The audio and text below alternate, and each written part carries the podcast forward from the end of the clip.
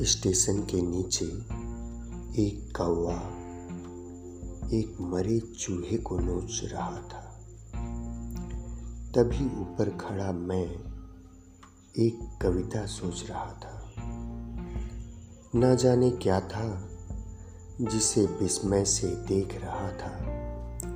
नोचता नोचता उबता उसका मन, सोचता सोचता मैं पड़ गया जाने की सुलझन।